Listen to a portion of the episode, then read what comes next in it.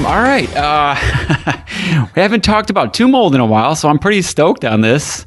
Uh, it's been Yeah, man. didn't talk about the demo that came out or anything like that. You know, at least interview form. So I don't know. I mean, uh, this is going to be. I don't know. When are we going to put this out? When is this interview going to come out? Uh, tell me. anytime after the 15th is fine. Okay. Okay. Mm-hmm. Yeah. So people will have heard it a little bit then. So there's some context there. They'll have a solid day with it. Yeah. Yeah. yeah. Yeah. That's Yeah. enough time. That's all they need. so all right uh before like before just jumping straight into the album then um being that it's been a while and no one's really heard from tomb mold you know not much at least what's been going on i mean you guys did the three albums year after year after year that three out three year three album run which is pretty incredible I mean, it seems pretty obvious, and I know we talked about it before, but it was like time for a little bit of a break, a little breather room there. But uh, what was it? It was four years since uh, anything was put out, I think. Uh, yeah. What I was the guess reasons Aperture- for that? Well, I guess Aperture was released like a year ago, right?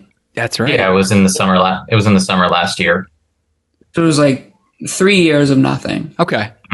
So it's not really not that much. That's pretty normal. No, it's not. I mean, for us, it was a lot right. for sure. Right. Did you? What was the reason? I mean, obviously there was some other stuff going on. You guys did some other projects, but just kind of what was going on during that time. We had pandemic, but I think we had had a productive 2019. Um, the last string of shows that we did was between like August and um, September. We did a pretty, or I guess it was July to September. We had done like an American tour and then like a small West Coast tour, and then did a European tour. And I think we were all just burnt out. I think I don't think we expected to do anything like that pretty much ever. So by the time like the end of September rolled around, we were like, this is not. I don't know. I'm not sure what we should do. This is this sounds a lot. yeah, in, in, in January 2019, when like we were still talking about like Planetary coming out, like, yeah, it's gonna come out. We're gonna like, we're gonna tour. We're gonna like, we're gonna go out for like two whole weeks. It's fucking awesome. And then all these these things just kept popping up, and like we all have jobs and shit. So in like December, I still remember it after the last uh, gig we played, the hospital hospital fest in New York City. Max and I and his partner drove back to Toronto, and we went to IHOP. And man, Mm. it wasn't that I didn't enjoy the stuff we did, but I was so relieved that the year was over, and I was like, nobody died, none of us like lost any limbs. Just like, but like I, I sound like I'm joking, but I'm I'm kind of almost not. Where it's like we took on so much that we hadn't expected for like a full time band that might not be as crazy. But you know, you got in the meat grinder a bit. So when we got to the end of the year, and it's like, oh, you know, we did all this cool stuff. We avoided tragedy. You know, Yeah. um, it was cool, but it was definitely like, you know, it was a big relief to get to the end of the year. And, be, and in can, as a Canadian, we don't want to tour um, in like the winter here or Yeah. anywhere anywhere where it snows because like I don't want to get in a you know vehicle accident or whatever. Those are really Mhm. you know those happen a lot in the winter. So um, it was like, oh, cool, we're gonna chill for a bit, and then yeah, then the pandemic happened. So It was like perfect in the timing. yeah, I guess Yeah, so. It's Actually, like plan Yeah. nothing, and then this the world shuts down. You have no commitments, and like you know, 2021. We're like, remember this thing you agreed to a year ago? It's time Yeah. to do it. Like Mhm. no, we we did yeah. The only thing we had planned was Migration Fest, and it didn't Yeah, happen. mm, So, Yeah, it's- I don't know. prom- that was promptly canceled. is that like is it like a never happening now? it's probably happening like next weekend. Like we should probably get ready. we didn't even check and look into it. I think we all we all did like as, a, as an aside though, and it's been like beaten to death talking about COVID. But like we had such a busy 2019 where everything fell into place, and you know lots of really cool shows that were great, and getting up early and traveling, and lots of moving parts or whatever. So like we had nothing planned for 2020, but we definitely felt for all the bands that had like a ton of plans that just evaporated, or bands that were on tour and they had to cancel their tour halfway through. Like, if that had happened to us in 2019, like we would have been heartbroken, you know? Oh, 'Cause, yeah. like we Well- like we got lucky in that way. The timing was good for us, but it, that really sucked for like so many bands that put so much work into music and then subsequently touring. I even remember because like we weren't doing anything, but at that point I was playing bass for Outer Heaven, and we were supposed to go on a tour with one other band, and then I think Demilich was like the headlining band. Oh, and, yeah. I, and that was going to be like in May or something, like around MDF. And then I remember like you know everything happens, and then it's like, oh well, we'll see next week if we have to cancel. Oh, we'll see if next. Week. It's like, dude, just like call it. You, you give up. Yeah, yeah. Yeah. Totally. Yeah. Um, okay. So then, what made you guys figure it was time to put that demo out? Well, go ahead, Max. I think I think once we had like that year off, I think we were all really like rearing to go by the time we like were comfortable jamming again. And we had such like a wealth of material to work with that it was kind of like a no brainer. We thought, oh, we could just drop like a fucking LP or you know, or, or some something out of the blue. But we've always, always, always done tape LP, mm-hmm. tape LP, tape LP. It's like it's a tried and tr- tested, like true and honest way to do this. It's always the best. And I'm like, why don't we just do it the same way? And I think we were kind of hesitant, but we like, fuck, we we were like, why not? There's there's really nothing holding us back um, except for uh, mail order. Yeah. It's not fun. Yeah, Uh, but we managed to power man. through it. Yeah. That sucked. That's like that Uh, fucking yeah. what's that DJ Khaled meme where it's like suffering some, suffering from success, but they're just like, yo, we sold too many fucking single order tapes. Get ready for your re- weekends to be ruined for like weeks. and then we're getting we're getting emails that are like, "Hi, this is you know blank in Hungary. I ordered the tape. Uh, the tape has been sent back. Please repost it when you receive it." It's like, dude, it's destroyed. Please send uh, like four tapes enclosed to Lithuanian fishing village. Yeah, Please include tracking. yeah. You know. Sorry, that'll be hundred and forty dollars. um, yeah, I guess I guess our pattern has been DIY, DDI, do it yourself. Dave Dave does it. That's it. So tape, LP, tape, LP. But it is nice for us to stay in the DIY. I think Max records the tapes. They've Oh, yeah. increasingly gotten better with quality.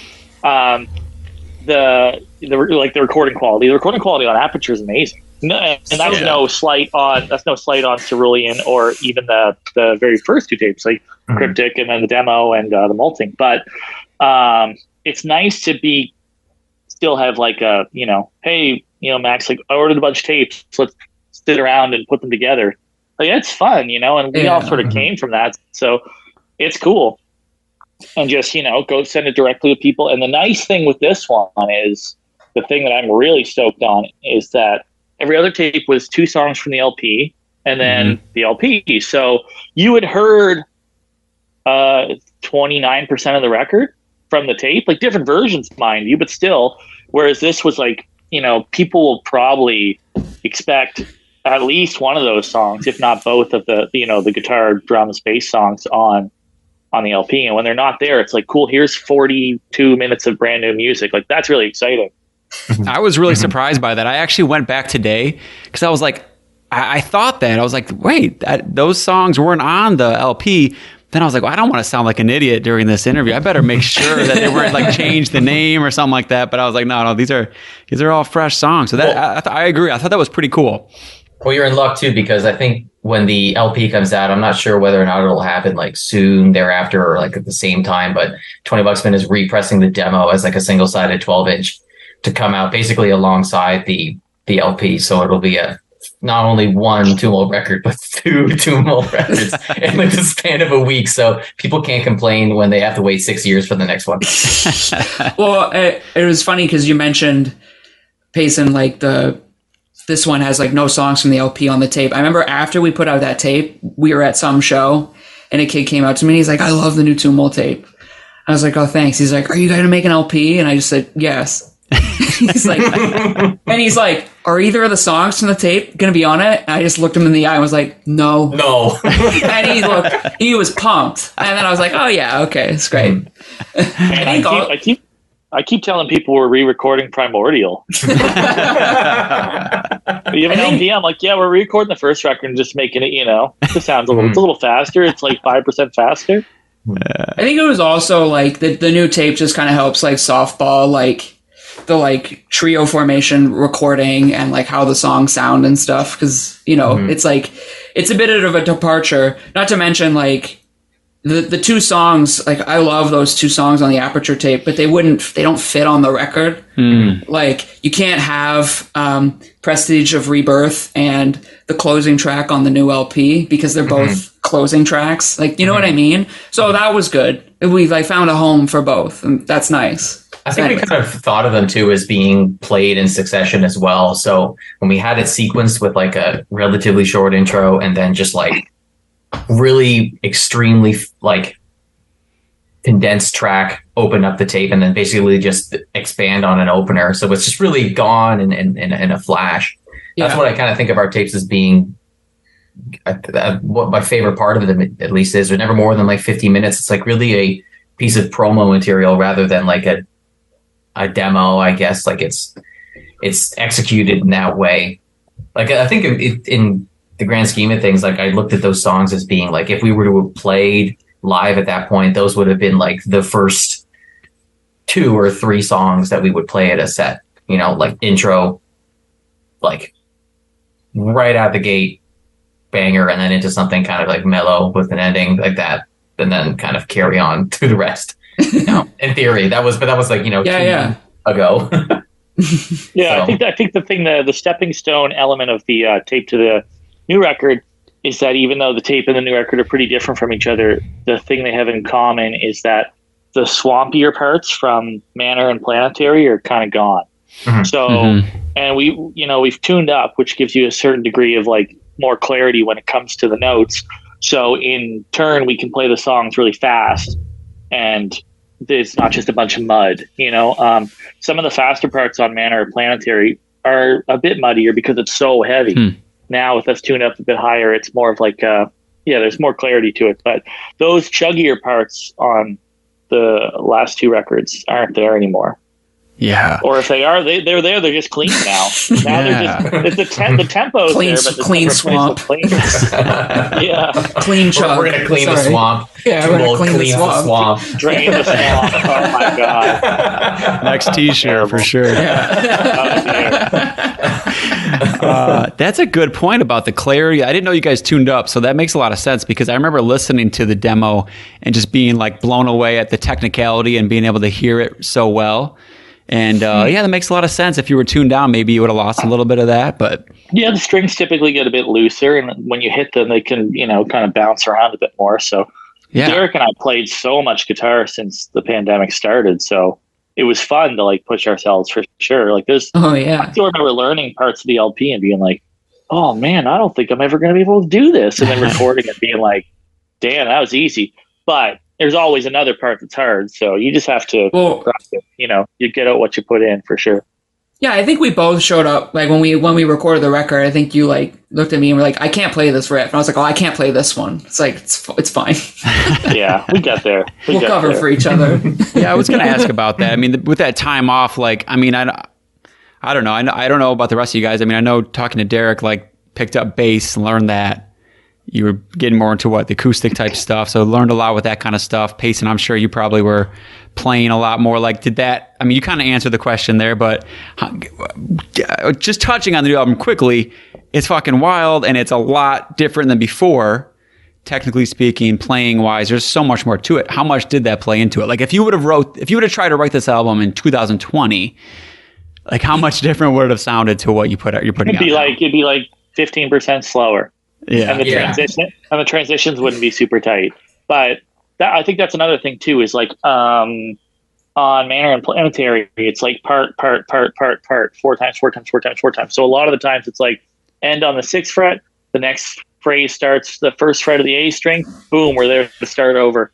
And it, you know, on this record, there was a lot more effort on my part to be like, I want to get from point A to point B really clean so it feels really cohesive.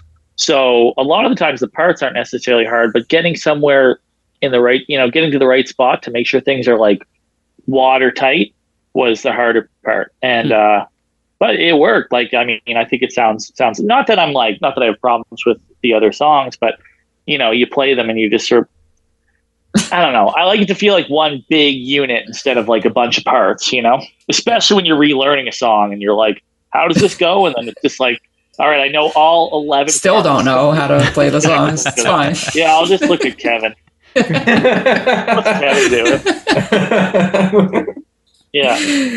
Oh man. But yeah, yeah, it had, a, it, it had it had a ton to do with it for sure. Because then we wanted to push ourselves. We wanted to play parts that were too hard, and sometimes Derek would show me a part, and then I would figure it out. He'd be playing it in a way that I find weird, and then I would find a different spot on the fretboard. He'd be like, "That's weird." Yeah. But it's what it's what worked for both of us. But I'm going to move that up five frets and start on a different string, same notes. But yeah, we just played to our strengths or whatever, and I think that gives the records or the guitars uh, their own voices, kind of too. Right. Yeah, I think think the I think the, the the personality of everybody's playing really comes through on this record, and maybe that's because just the benefit of getting to spend more time just playing the songs with each other and whatnot. You know what I mean? And they're just sort of so they just feel so much more dialed than everything else. Even though everything else sounds great, this just feels way more. I don't know, something. Sure. And with the increased tech, you can't be like, uh, you can't just show up and just do it. It's like I practice those songs every day. I had a guitar at work to do it. Uh, The album's like 42 minutes, and my lunch break's 45 minutes, and I just played it. And you know, it it really paid off because when it came time to actually playing it, it was like, all right, sick. This sounds super tight. No issues. First time we recorded a record off the floor together, as Yeah. opposed to just track And by that track. was fun. That was fun. I think that I think that helps too. yeah, it was cool. It was it was definitely different. Um, it's cool to like watch Max playing, and I can like literally watch the The stabs. you know or- the stick hit the hi hat or the snare drum, and be uh, you can feel full. It's totally different. You feel fully locked in, So especially before when you, you, get into a part. guys were doing each part separate, Yeah. Well, and then actually, this time you were uh, all there. me me and Max would track off the floor together. Okay. and kind of like lay the foundation and then we would do next guitars and then bass and then leads vocals and stuff Okay. but this time we were sort of like wow, we could all just do it together so we did yeah. Was it? Is that any harder doing it like that? Yeah. Like yes. if someone fucks up, you just get to Yes. yes. Yeah, there's sure. ways to there's ways sure. to fix little little mistakes, but yeah, it's totally tough. Um, It's, I also it's really hard for. Oh, sorry. Sorry. Keep, keep going. I was just going to say it's hard to. Uh, I find it hard to play accurately when I can't hear myself. Like, so I'm at a like even when you have your headphones mixed or whatever, it's like because if I'm just playing and I can't hear it, I'm like, am I just fucking up? Are these all the wrong notes? Like, I need to hear it. Um, so yeah, it was tough. Like a lot of focus is required for sure, but you get a different result, and there's, you know, it's very uh, elastic. Um, so yeah. Anyway, go ahead, Max. Sorry. No, I, I I had sort of a similar uh, similar sentiment where we've been playing these songs like to death in our rehearsal space, which is such a claustrophobic spot, and you really don't hear the nuance, at least of your guys' guitar playing. Like you can hear me more clearly, but that's just because you know it's an acoustic instrument. You're sitting right there in front of me. But once we get in that, once we're in the space, and I have you in my left ear, Derek in my right ear, it's like night and day. It feels like I'm playing different songs completely. It sounds better, but it's like a little bit of a like jarring it's it's kind of scary because I'm like, oh, now I can hear everything clearly. There were parts where I was kind of like co- overcompensating with, you know, my speed or maybe with intensity, and then I find that I really lack that power at the end of the the song. Where like when we're doing things off the floor, it's it's e- it's relatively easy to punch in guitar, and you can do it with drums, but you really are trying to capture like a full take. Like I think of you know all the defeated sanity records are like one take off the floor, and I'm like that's fucking crazy. Yeah. That's crazy. it's fucking crazy. It's awesome because then when you see it live, it's it's the exact same except he's kind of he's a little bit more loose with some fills and some some little nuanced parts. But um, it's it's tough. But I think after having done that, now when we play the songs, I'm a lot more confident. A lot more confident, and I think it also kind of trained me to like sort of ration my energy for like more important parts of the song and also figure out places where I can rest vocals and and have intense vocals, that kind of thing. Where because every time we've basically done every every record, the vocals are never ever ever ever considered until we are there on the day that I need to record vocals, and I have a big sheet of paper, and I'm like, hmm, how is this whole album going to go? Every time, I, every time, every time I, every time I tell anyone that, they're like, "What?" The like, only yeah, upside- Max, yeah. Max practices with vocals, right? Gets in place. I'm like, no, he waits till the song's done. He's got a bunch of he's got a bunch of paragraphs on a piece of paper, and he's Yeah. just there like metering it out with a pencil. It's like, oh, Wow. the um wild. the upside of us doing the tapes too is that the two songs would be recorded for the LP, so at least I had two songs that I knew for, for sure, yeah, for sure, and we had played live, so I knew what I was going to do for them. But this one was like totally. I was a little bit more prepared for this one. I had arranged things a little bit better, and I had written the lyrics with the each song in mind. But normally it's just like I write everything in one long fucking paragraph, fucking scram style, just like periods and and, and, and, and lots of punctuation that doesn't make any fucking sense. And then I just cross my fingers and hope that I wrote enough for the song. Because then, then I'm going to start repeating stuff. Yeah. When we were when we were spar- uh, parsing it out there, I was like, okay, there's 70 seconds left in the song. He's got 14 words. I think this one's going to be good. That is wild. That's wild. Uh, it works, I guess. I don't plan on stopping to do that. Stopping doing that ever. why? Yeah. Why It's can you? Why stop? Yeah. Yeah, If- if it ain't broke. fix it. Yeah. You know, Yeah. what is the point? It's it's fun, but also like I think because we had a little bit more time to sit on this record and it's a lot more dynamic. When we did get to the stage where vocals needed to be done, I think we were all a little bit more invested in in cadence and where they landed, so they didn't obstruct solos, you know, rests and stuff like that. There's a lot more. There was a lot more room to play around with them versus you know our previous like more cavernous um, offerings were kind of just like very metered monosyllabic kind of just like grunts. Not not not that that's bad but it wasn't anything crazy. I didn't think my vocals were ever that good. I don't think they're that great in the first place but i think they're better now. Oh, stop. Is there, a band, now. is there a band yet called Cavernous Offerings? I, uh, I'm, i've got my notebook. It's in there Max, Yeah. make that band camp it's right done. now. it's done. It's done. I have the gmail. I have the email Yeah, it's done. We we that's where all our swampy parts can go that we got. You're a swampy part band. Cavernous Offerings. offerings. That's our po box name. Tim Holtz cavernous We're gonna have we're we're gonna have a, a, a three and a half minute demo and eleven shirt designs available at the end of the a shirt for every riff. Yeah, No, the, Um, the, vo- the the vocals on this one are so good, but you and you and Payson were really good at like w- workshopping all the like phrasing and stuff, like because like that stuff is so like over my head. I, You I, got I, I don't think I ever really understood it until this, one? time. Like I don't think I got it. There were a couple. There were a couple times when the other records where I was like, "Damn, that was a good idea," but most of them I was like, "Yeah, that's where vocals go." Sure. Okay, I think that's what I. I don't. I don't know. I'm so unsure of it, but I think this one was really was really fun to mess around with, just because I knew that I really enjoyed several parts of this record in terms of like the drum parts that I managed to kind of come up with. So I was really stoked to kind of place my vocals around them so they were a little bit more challenging, something to really kind of freshen it up. And now playing them, finally playing them with the band doing vocals, I'm like, fuck, this is awesome. I wouldn't have done it any other way. So that's cool. yeah. I, I loved the simple math part of it when we'd listen to the riff and be like, "Okay, there's 16 spaces and you got this many syllables," and that was really Mhm. fun. And then I Mhm. just kept thinking about "Bury Your Dead" and "Hatebreed." there you go, exactly. They have It so many words, so many words. No, that's intelligent music. It is, it is. How was it? Uh, this uh, do I mean this album's got a lot more soft, pretty parts, changes for you guys. How was it like throwing vocals over that? Because I mean that's not something you guys were doing in the past. Um, it was was cool. It was cool. Like, uh, yeah, it was. It was mostly It's very just cool. awesome. We once we we kind of again we softballed it on Prestige of Rebirth when I was like, Yeah, once we had that open part, I'm like, I cannot fucking believe we finally get to do this because we had been talking about this for a while. We all love that kind of very classic, like clean part, brutal vocals, and Mhm. every sort of like it's a really classic death metal like trope. That's kind of a negative word for it, but it really is like classic, you know. Um, and it, I don't know. I think I think it was relatively easy. I think we knew that we wanted to that we wanted to do that, and we were just kind of stoked. I, I don't know how to really. Well, it didn't feel like anything it, weird. it was No, it was oh, go- it go was ahead. cool. It was cool, but we softballed it before that.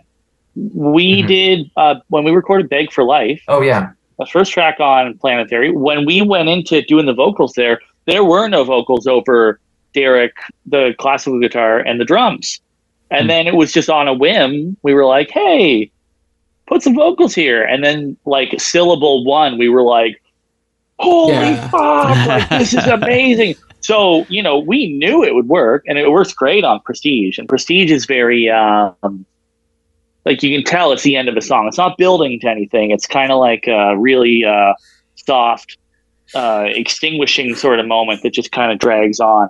Um, so the vocals over that are very like distant and kind of like uh, uh, feels a bit like a eulogy or something. But on here, it was more fun to be like, okay, we got these.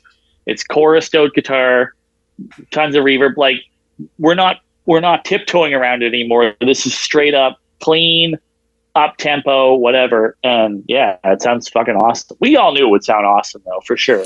Um, you can't just have the clean parts and then just nothing over it. Yeah. And people get sick of me and Derek just ripping solos all the time. So maybe the vocals- no, no. No, no, it was. It's like it's funny because when we went to record, I had I you know I hadn't listened to Aperture in so long that I even forgot we had vocals on the clean part there. So when we were recording vocals, and I didn't I didn't even think I knew if you were going to do them or not. But then like over the song, the part in the third song, I was just it was like fucking so sick. Mm-hmm. it was just like a like a good moment. Yeah, it was great. That's easily my favorite moment on the record, for sure. That's everybody's sure. favorite song, apparently. Yeah, I Yeah, think it's. it I think it is the That's funny. when we when we first like played it the the three of us i was like this is if if we just released a single and called it a record i'd be like got it uh, dave i hope you put it as a flexi that's our new record Flexi. that's it you know it's a fucking lathe that's it it's a mono just that's it. That's this is this is as good as it fucking gets so eat it up. Oh, you know? Yeah, well, that song is so sick. And when I when you fir- when I first listened to this album, I, it was all just the one track, so I didn't really know when when things were starting or ending, which was cool actually. Um, but when I got to this song, because it starts with that like mellow and the bass and all that, it's just like w- I had a huge grin because it was just like, you know, so different, so cool. And then yeah, like those parts where like the, the heavy vocals over the clean parts. It's such a dynamic song. That definitely has been m- mostly my favorite track too. I go back and forth. There's that one. What's that? Will of Whispers. Mhm. Yeah. Then the next one, uh, Fate's Tangled Thread. Yeah. That one uh, kind of gets me every time. Those that's are like the a song. one, two. Yeah, That's the like uh, the last Will- sequence of that of that tune is awesome. It's we Yes. usually I think we thought of that one as being not the, not weak, but we were I I think we were really stoked on you know song two, song five, like Yeah. um like they were really really intense. And four, I think we were just like so concerned with Will of Whispers and like stuff like Flesh's Armor.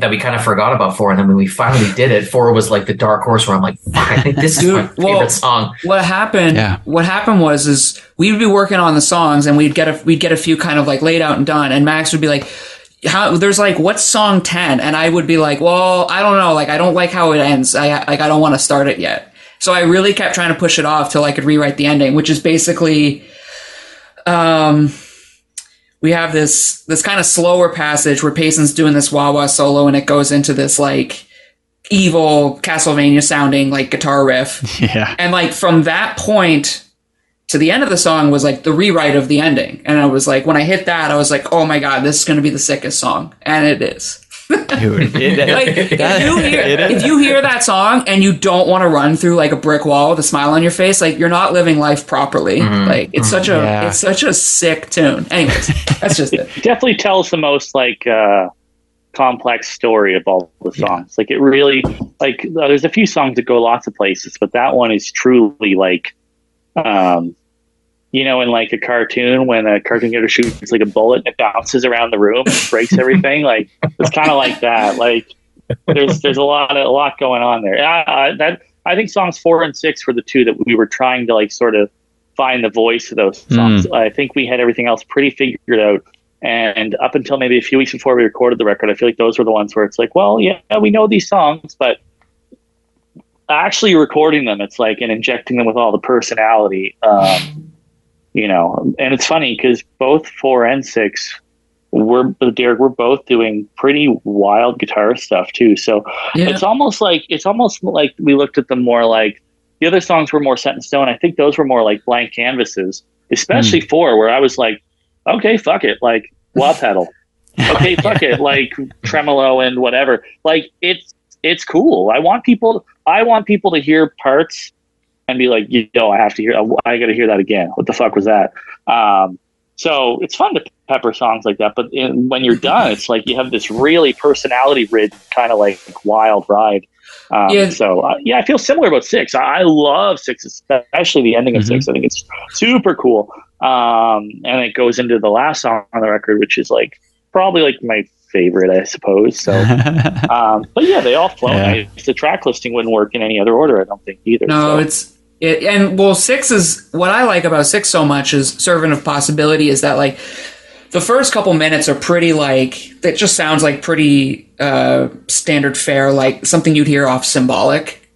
sure. But then it takes this real turn where we're doing that single note thing against each other, and then I hit the harmonizer, and then the song really stretches out, and you have your spot, and it's way more like I don't know, just though that and four, like four and six, they feel like the most like exploratory and cerebral to me, even though seven's the longest and it goes out there, but just like Yeah. from like riff to riff sort of progression. Because like four or like the closing track, I mean, we just kind of dwell on like a couple ideas for a while, right? It's like sure. it's a, diff- it's a different kind of stretching out, so to The- speak. The final track is also definitely like a very sort of industry standard of extreme records where it's like the last tune is the long one where it's it cools off for a long period of time and then builds back up. It's it's it's like a a really like classic way to end, to end a record. But I, I definitely agree with the whole cerebral aspect of four and six, where they're, they're really all over the place, you know, and there's just a lot of ideas that we bounce back and forth in quick succession. So it's fun. I, I'm really excited to eventually play, you know, six and one and two and and the last song oh, of live eventually. I think it'll be Yeah. even crazier when we do them live. You know? Yeah. yeah, it, it's wait- fun. It's fun to take risks on them too because it's uh, you know, it's different, and it's like we we love the songs. And we hope people that like the band enjoy the record, but like, you know, it's nice that whether people like it or not, um, you know, we're doing something different because it is, you know, sometimes it's sometimes you feel a little boxed in. So it's cool to just be like, fuck it, let's do this. Like, there's no nothing stopping us. Like, we like it. It sounds cool. Um, so yeah, those are my favorite parts on the record. All the parts where you're just kind of like, what? Like, I Yeah, love yeah, them. yeah. Yeah, they're, they're they're really neat. I'm glad there's a bunch of them on there. So That's what I was gonna say. Like, and like my initial reaction, it was just like it was the first two were just like awesome, just kind of like hard hitting, you know, great opener tracks. And then, like I said, I heard that third track, not knowing it was the third track at first, but just like once that hit, then I had that smile, like, oh, they're they're really like changing this up, and they're going different places, and I just absolutely love that. And then I remember like kind of going through the other two. They didn't hit right away. And then obviously the last track, that's an easy one to just like really hit.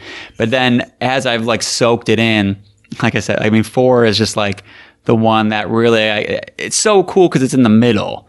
And it feels like, you know, you kind of, you got that first track where it gets a little weird. I'm sorry, the third track where you start to open up and explore things a little bit differently and then you get that fate single thread where it's just like like you said it's so it's so weird it gets complex and i feel like it's cool because it's in the middle so it's right at that time where sometimes an album can start kind of mm-hmm. Being getting the a little same. bit yeah, Yeah. you don't Yeah. i mean that's the worst thing right if that album Yeah. just kind of gets a little samey but it's the perfect time because it's like it's not that that track really just goes out you know all over the place i mean you go from the, the weird stuff the melodic stuff the yeah, right Yeah. right out of the gate, Derek was like very early on. I remember Derek was like, "This should be the closer to side A," because then you know you have the in the traditional record listing way, you kind of have two closers, right?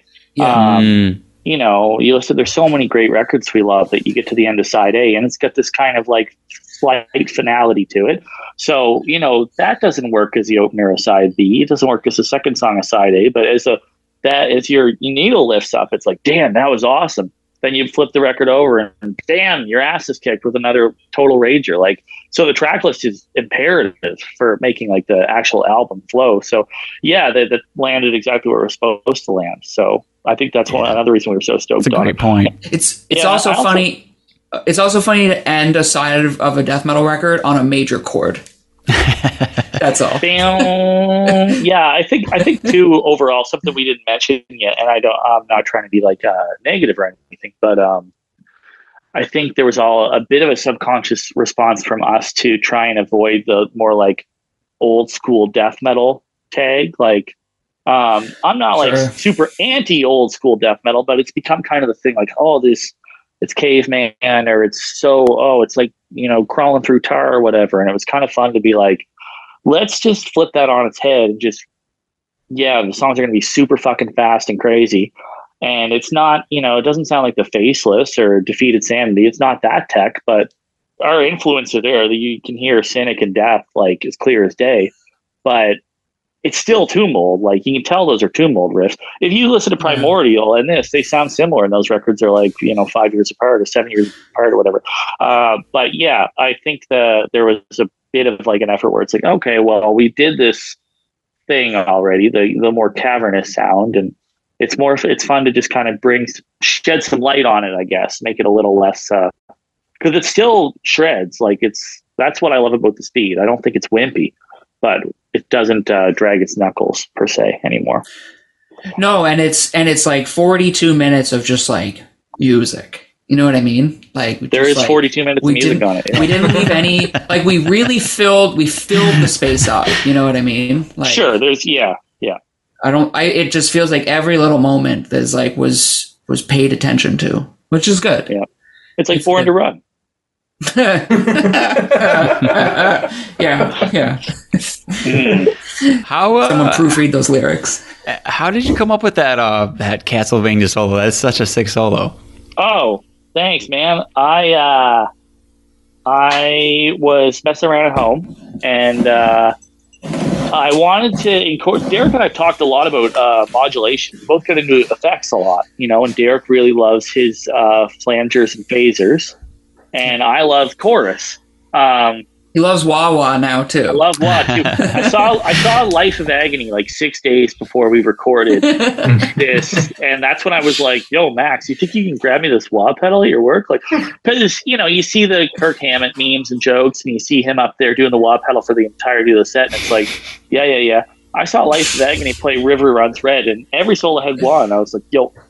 Th- We're on the last song. I'm not sick of it yet. Like Mhm. this is badass. Like I got to get some of this wah flavor. So um, yeah, there's that wah solo, and then after it was like, well, I still got a few bars, and I got this weird idea, so I messed with the tremolo and just got the speed right, and put it up an octave and put some weird fuzz, like uh, kind of distortion on it, and yeah, it's uh, triple tracked, I think, on the LP. So because it was kind of like on the other records, we were more conscious about like let's do things that we can pull off live. Because we've you're drinking bubble tea. I can't believe it. Um, Hell yeah. on the on on the other LPs, it was like let's do things on in the studio that we can pull off live because we've all seen bands where we're like waiting for this part, like here comes that part, and then it just like falls flat or it just can't be replicated properly. So Derek and I were like, well, let's let's write things we can actually play live. And on this record, I was like, yo, fuck that. Like, let's the record lasts forever. The shows are momentary. Uh, I can do that part live though. It just is got some tap dancing in it. But um, yeah, it was it was cool. Just that was I was like, well, this is a short little space, and it's right before Derek launches into his giant Entertainment Tonight solo. So uh, it's like, fuck it, man. Let's just see. It is, uh, but yeah, I appreciate that. I think it came out really well. I'm, it's, it's one of my favorite spots on the record because I think everyone that hears it is like, what the hell was Yeah. that? Yeah. So that was the goal. Yeah, it works great. I love it. I love it. I just that yeah, like I said, that track completely. Um, what about like uh, so the whole theme of this thing? You know, I'm trying to look into that. I'm trying to like read the lyrics, and it's complex to my uh, stupid ass brain. Um, I'm, I'm pulling some themes from it. I mean, I feel like the title maybe lends to some lends some clarity. But I don't know, uh, Max. Do you want to give any kind of insight on it, or or, or what's going on with the themes at all? Uh, there's definitely some some overarching themes. I kind of find it hard to to like describe a lot of it. I think a lot of it was was inspired just by like aesthetic works and sort of using those as touchstones and kind of just riffing on um on small little concepts. For a while what I was doing was like writing one lyric and then proceeding to the other and then ups, like obscuring the previous lyrics. There was a band that had done that before where they basically had written a tune by writing a line and then handing that line off to somebody else and they would write a follow up and then so on and so on, kind of like broken telephone, where I was picking lines like day by day. I would write one and then add to it. But I think at least like an overarching theme was definitely like rebirth. Um, what else? Because we literally just talked about this stuff like at length in a written interview, and then I can't like re- I start to reiterate it like verbally. But my like what my interpretation of the lyrics like to me, I I it's a lot a lot a lot about like to me maybe it's just my own personal thing perseverance and just like I don't know the will to overcome or achieve or something. I, I think a lot of it had to do with maybe like what is maybe the Ouroboros nature of the band, where we were making such great headway for a long time, just working and just enjoying the our era of like productivity. But I think that was us like basically consuming ourselves until there would basically be nothing but like a speck left. Where this record would be a an intentional kind of dismantling of the band, where like the band as like a as its as itself its own sustained entity would die and then would be reborn again. And that's kind of the frenzied aspect of the last song where it's the full title of the record, where the record is the enduring spirit, and then the title track is the enduring spirit of calamity, basically representing the frenzied nature of a lot of the prep moments of this record. I don't want to say it's sort of a self-referential thing where it has to do a lot with the actual production of it, but I think the spirit of what we were of our like our time spent practicing is really seeped into the content of it. Um, a lot of it too had to do with stories about um, like escapism and um, denial and like finding oneself. Like I thought a lot about um, a couple like uh, one of the big touchstones for the whole album was this show Aura Battler Dunbine, which is basically all about escapism. This is about a kid who's like kind of like a tortured soul, and he's transported to like basically a mystical land where he has no, you know, no ties, no nothing. Is given the chance to start fresh as like a kind of an austere warrior, and uh, kind of uses this time there and ends up like basically being reborn at the end. And I thought about that a lot.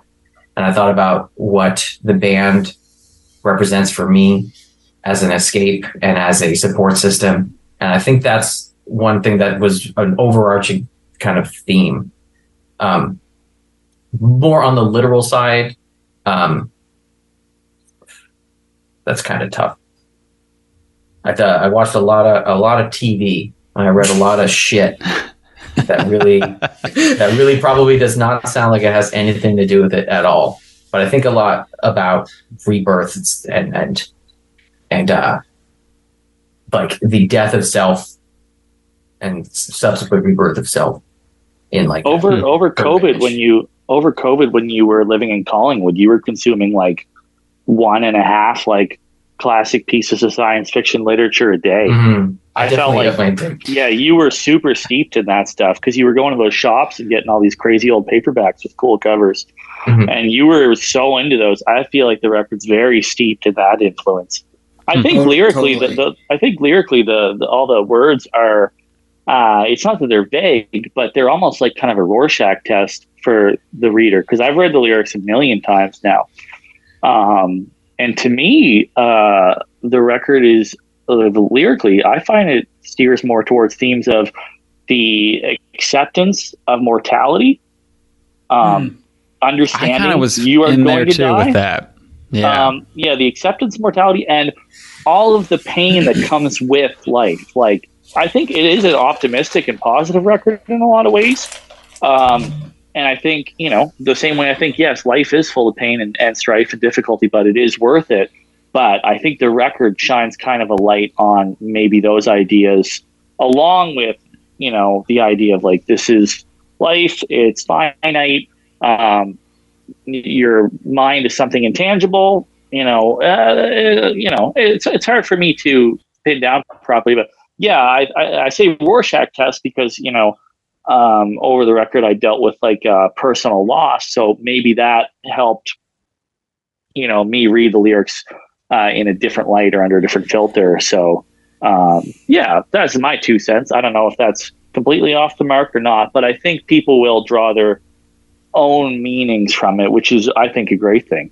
It's one of the big strengths of it. Yeah, for sure. I, th- I think a lot of it too was um, part of a lot of the stuff I le- at least read or, or or took in over that time was really very s- like at the core of a lot of these stories was like a coming of age sort of tale, and I, I really like the uncertainty in that. But each character sort of eventually expressed a confidence in self that I thought was really endearing, and um, and a non-commitment to defining oneself.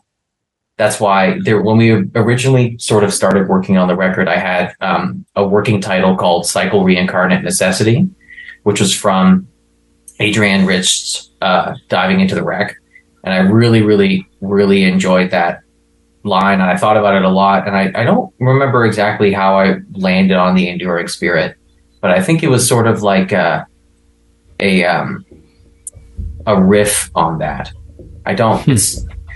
I have a really hard time um, describing why I, I, I like what I came up with because yeah, I believe the, ori- the original the original title was "The Enduring Spirit," a Max Klebanoff joint. it still is. It's on the matrix code of the LP. You Yeah, yeah, true, true, yeah. you know, but it's. I think it's it's something that people can obviously draw their own conclusions from. I don't think it's really super obtuse. I think it's relatively easy to kind of pick up on like atmosphere in the writing, but um, no no literal stuff. I've never been a very literal writer. In all the songs that I've written for the records preceding this one, um, they've always been kind of vague for the most part, um, and just a lot of a lot of you know verbal kind of play and a lot of goofiness. And I think this one's a little bit playful like that too, but maybe not as a maybe a little bit more uh I don't know, encouraging. I wanted it to be not a positive record, but I wanted it to be uh, uplifting in a way that people look look back on the lyrics or people read along with the lyrics and really enjoy them because I feel like I, a lot of the stuff I pick up lately, I don't really read closely to the lyrics. Not that to say that they aren't good. I just don't. I haven't been really drawn to a lot of bands with lyrics um, that in that vein. So I really wanted to think of something that was refreshing to, for me from what I had written previously, and something that I who had something for someone who had similar interests to us, myself, that they would also get something out of it. I would hope. I like that. I like that. I think that's true. I think uh, I think Payson you kind of nailed it too. Because yeah, I feel like you can really draw your own conclusions. But I do like that. Like you can pick up on the big themes. Because that's my favorite thing about albums. I don't always dissect every lyric, but I do like just being able to pull something from it, and then you can kind of yeah add your own stuff to it. You know, I think that's a, a cool thing to have in an album. yeah, I, I think I think so. I'm I'm trying to think of some examples that sort of have that stuff. Um, this album certainly has a has a vibe through it where it's Yeah. like I think it would people would if you someone hearing it for the first time it would be very likely they would uh, guess that it's a concept album, which maybe in a way it is. I mean, you do revisit a lot of the uh, themes and ideas as the song goes on, and they feel they progress. They are in like a what to me feels like a linear sort of order. I guess we've never even talked about whether or not it could be a concept album.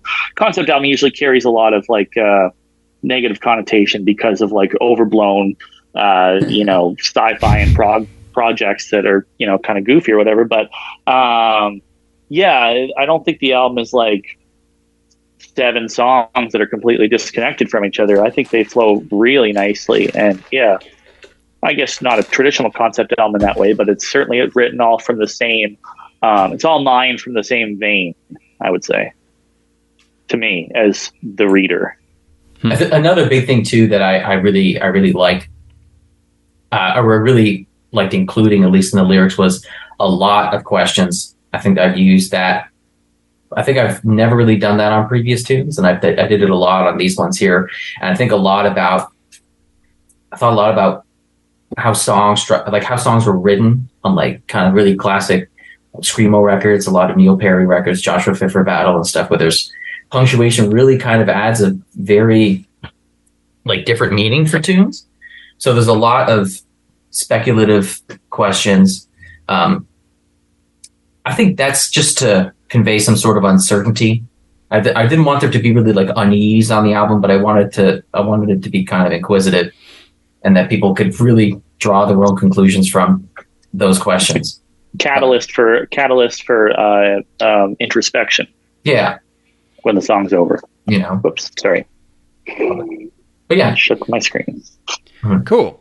Cool. Yeah, no, that helps. Like I said, I, I was trying to pull some stuff from it and I felt like I had a little bit there, but that helps. So that's cool. Um, I was curious too about, we didn't really talk much about the bass, but the bass is a pretty big highlight on this one. oh, Um, thanks. Yeah, I know. I mean, uh, especially in some of those songs where like it kind of shines through even more. But even when it's not like a, a main part, like just the texture of it, it's just adding a little more complexity, just another thing to to listen to. Where like those repeated listens, I'm finding myself like, oh, there's a cool part right there.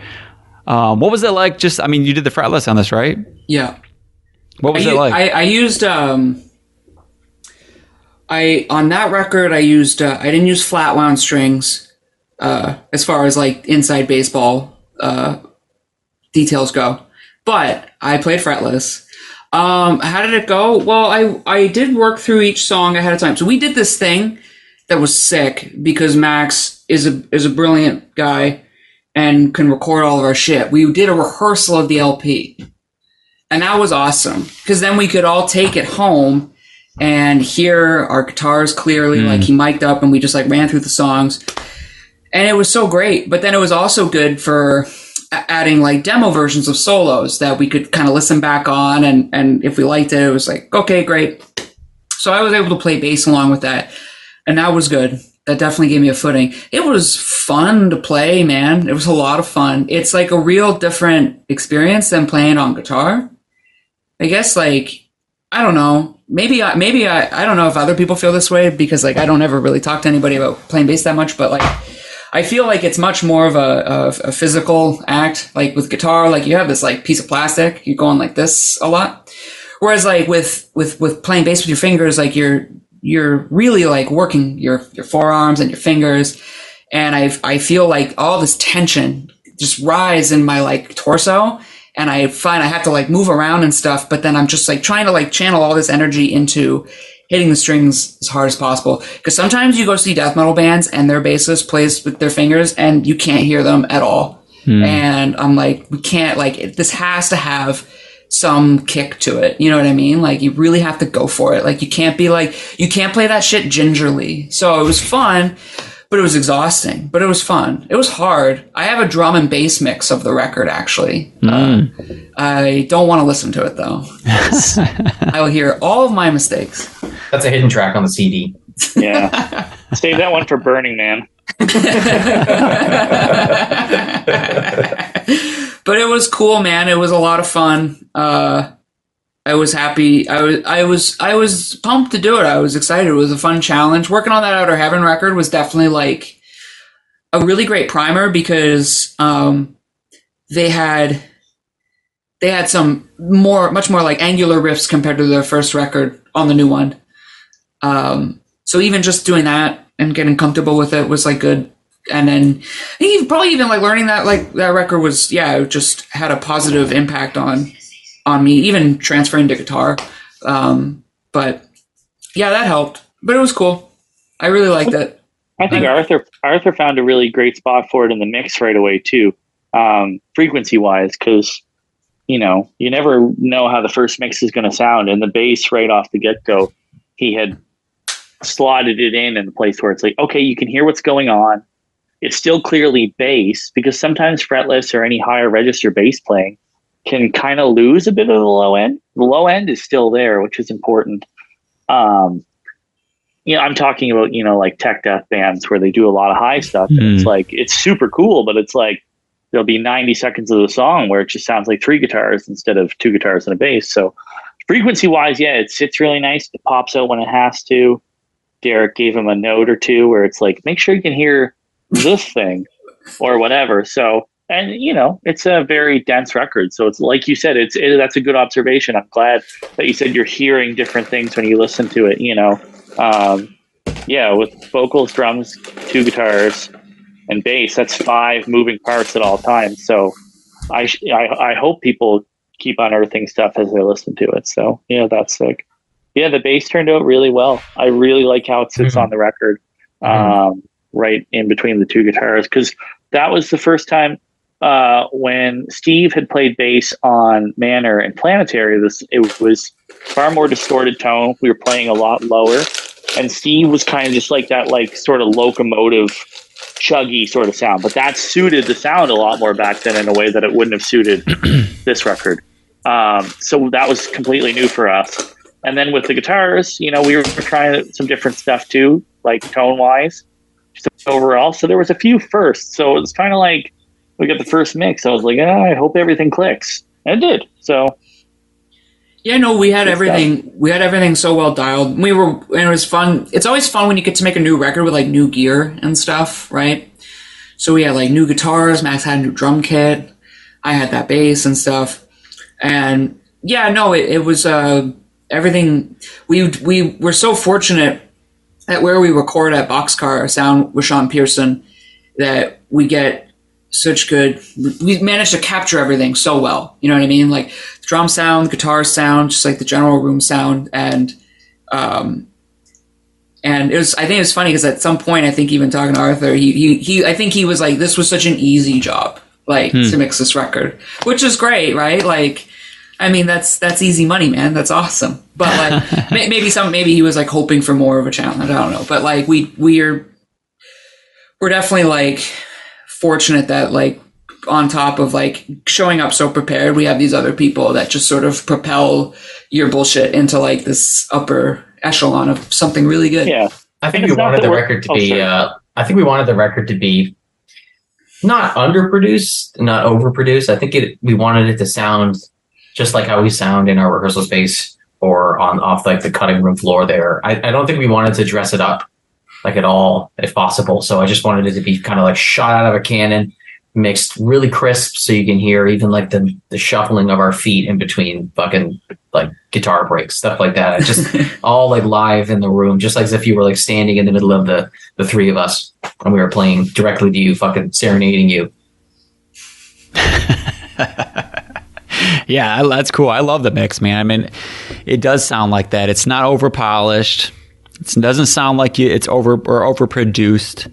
It does still have that raw tone to it, but like not in like it's just some dirty way where you're going to lose things. I mean, you could just hear everything really well. Yeah, so I think you nailed it. the frame of nailed the it. frame of reference for Arthur was, can you do something in between Manor and Planetary? Because Manor is very Hmm. raw and rough around the edges and just rip your face off, and then Planetary was pretty produced sounding. It's pretty compressed. Um, I mean, I love the way the Planetary sounds for those songs, but that is like probably the cleanest, most produced of a record I'll ever be on as far as the sound. Like that thing is like Hmm. tight, right? So this was like, well, let's get a bit of the liveliness back. But, you know, it's not like Manor where it's like I can hear my pick, you know, scraping the Manor is raw, man. It's super raw. Um, but yeah, so the in between it was it was a good was a good place for us, I think. So because everything pops nice and yeah, Sean is such a pro. Sean is the fucking man. I love him to death. Um, he got such good sounds for us. He's so easy to work with. Um, you know, nice. every facet of working with him is awesome. So, he, you know, he knows what he's doing. And once we're tight, so we're good. He gets to the drums and guitars sounding good. It's like we already have a solid foundation, and then we can just put everything on top, and we're golden. So, yeah, um, we showed up prepared, and you know, he's always given us great results. So it was like, you know, it was equation for success. Yeah, yeah. What about? Uh, I mean, do you? Th- what do you think people are going to think about it? Do you think people are, are the fans are ready for it? I think they're going to be like, "This is too much," or "This is just what I wanted." Just Big, going off, big you know. things coming. Y'all ain't ready. Watch this space, etc. Uh, I think people are going to be really surprised by the. Uh, yeah, sorry to lead it off, but uh, I think we're going to be really surprised by the um, the lack of notice. And uh, Yeah. like it's just like okay, here it is. It's uh, yeah. By the time this is out, the record will have been out. But the plan has been for quite some time to announce the record on a Monday, have it out on a Friday. Um, and I think that was kind of an organic thing that came out of. Uh, and this is where we get back to the tapes, having two of the songs in the LP. When Planetary, uh, you know, I think Planetary is a cool record in its own right, where it's like pretty solid, solid record that feels kind of like one big song. I think the way it flows, it flows great. But the issue was uh, the song Planetary Clairvoyance, They Grow Inside Part Two, and Cerulean were released on tape. When we announced Planetary, we had quite a long album cycle, so Infinite Resurrection came out. Then um, Accelerator Phenomenon came out. So the day the record dropped, people had Beg for Life, which was like a probably six minute song. Um, Accelerative, no, not Accelerative. It's a uh, Just heat Phos- death. Phosphor and oh, oh, Ultimate. phosphor and ultimate. Yeah. So it's like it's not an interlude; it's a song, but it's instrumental. And then Heat Death, which is predominantly instrumental. So it's not that people were disappointed. I don't think that at all. But it felt like there was less meat on the bone for like, like new stuff. And yes, they had heard new versions of Cerulean and uh, Planetary, but um, yeah, when it came to this one, I was like, boy, I really hope we can just put out one single. Dave was like, why don't we put out no singles? Ah, perfect. So yeah, I, I think people will. Uh, I think people will like it. It's a departure, but I think anyone that likes the band will enjoy it. Um, I don't think it's too much of a departure that people would be like, "Oh, the thing I love about Mold is gone." And uh, I also don't think it's too wacky that people are going to feel put off by it. I think it. I think it's a nice, logical step. I think some people like it more. Like, um, you know, I think I think people will be cool with it, and you know, if they're not, it's all good. You know. Yeah, what do you guys think? Um, I don't know. I, I, I, uh, I don't, I don't know if I care. I just like, I, I love it. So, uh, that's all that matters to me. It's Yeah. like, I, I guess, um, I think, I think it's a, I think for anyone who gives it an honest chance, I think it's a super rewarding listen. I think if you like the band, um, I think there's no reason why you can't like it. It's just, it's an even better display of like what makes Tomb Mold which is us in the band. And everybody is so on display in such good and unique ways, and everyone has a voice, and everyone's voice is heard. And it feels like, and to me, it just it really feels like the first Mold record. I don't mean primordial; I just mean like the first real Mold record. It felt way more collaborative. It was fun. We had all this. I don't know. It just felt like better input. I was so happy that Max wrote all the lyrics. There's just this common, this theme runs through the whole thing. It just feels so complete.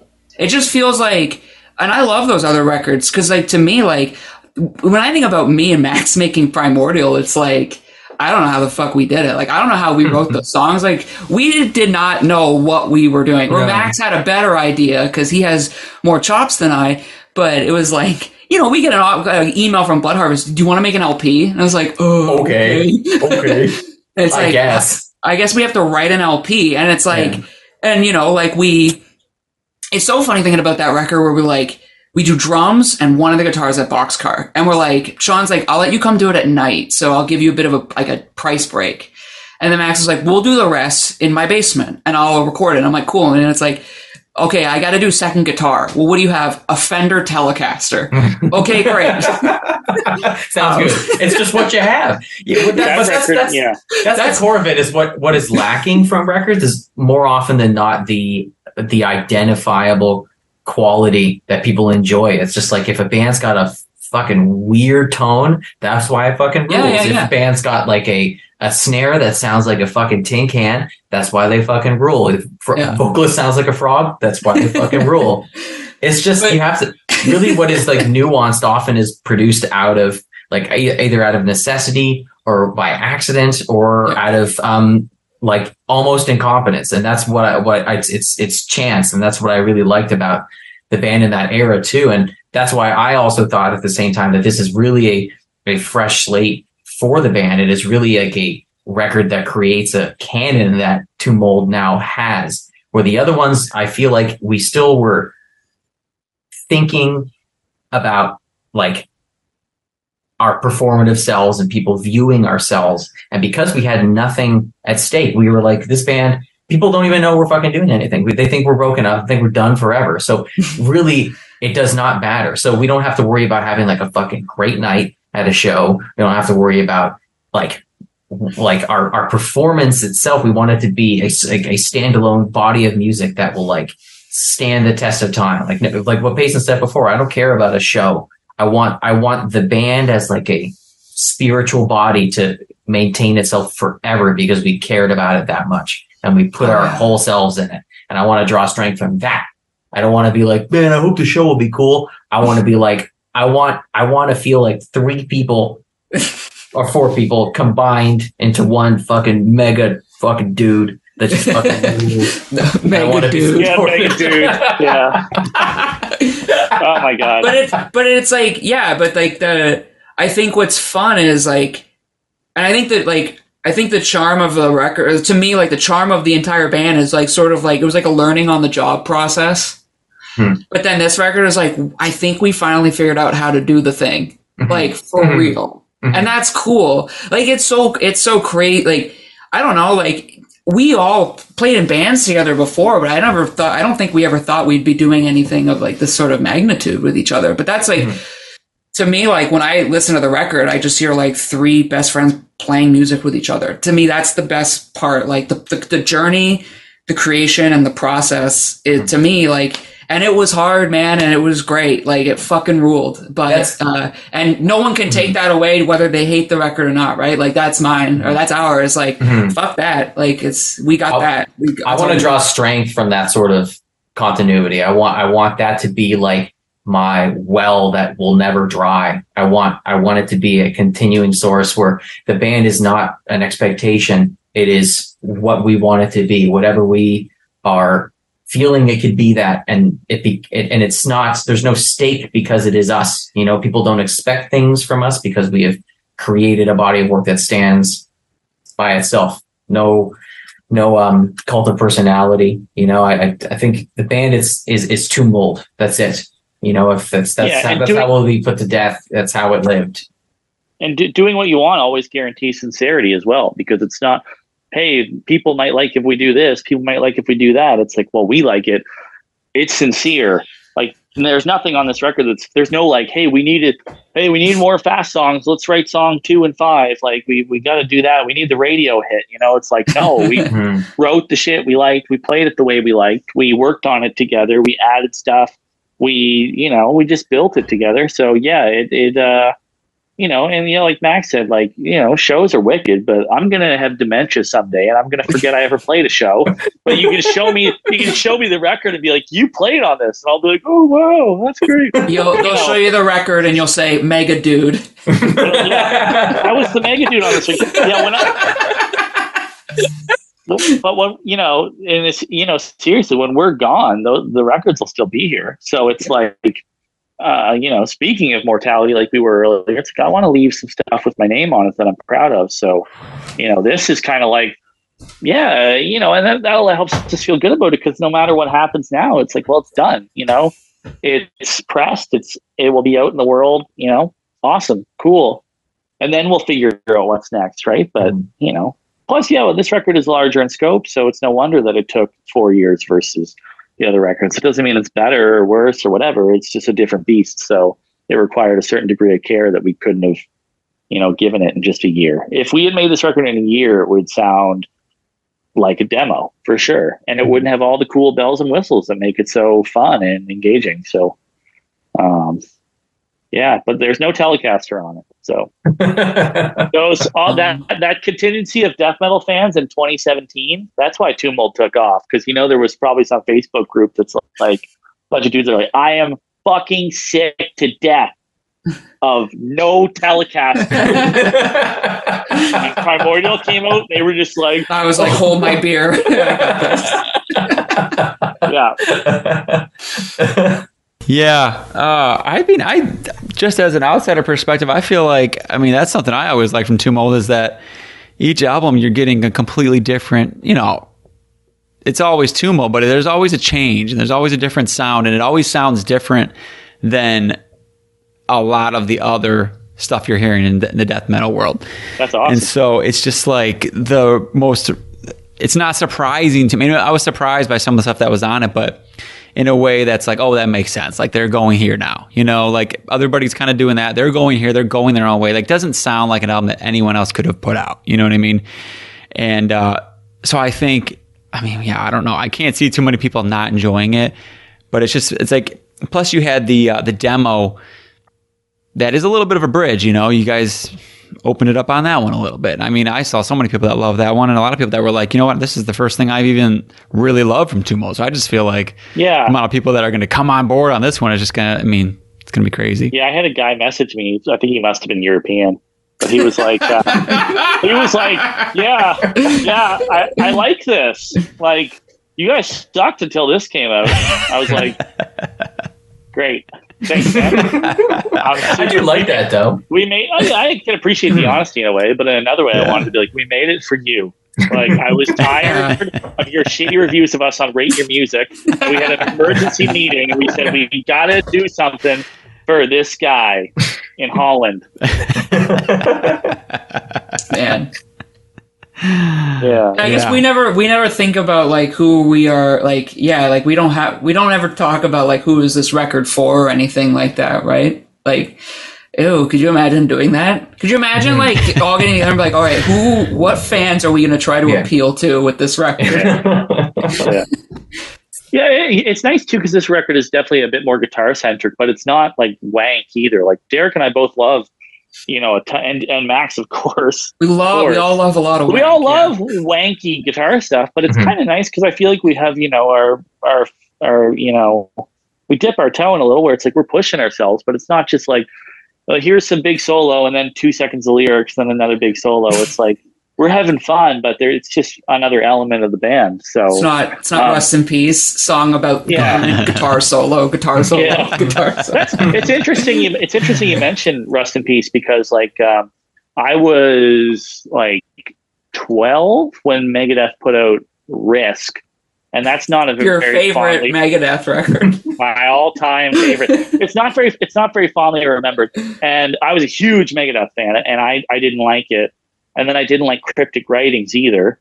And I thought Youthanasia only had a couple good songs. So basically, I was of the mindset at 14, why can't you go back and do this?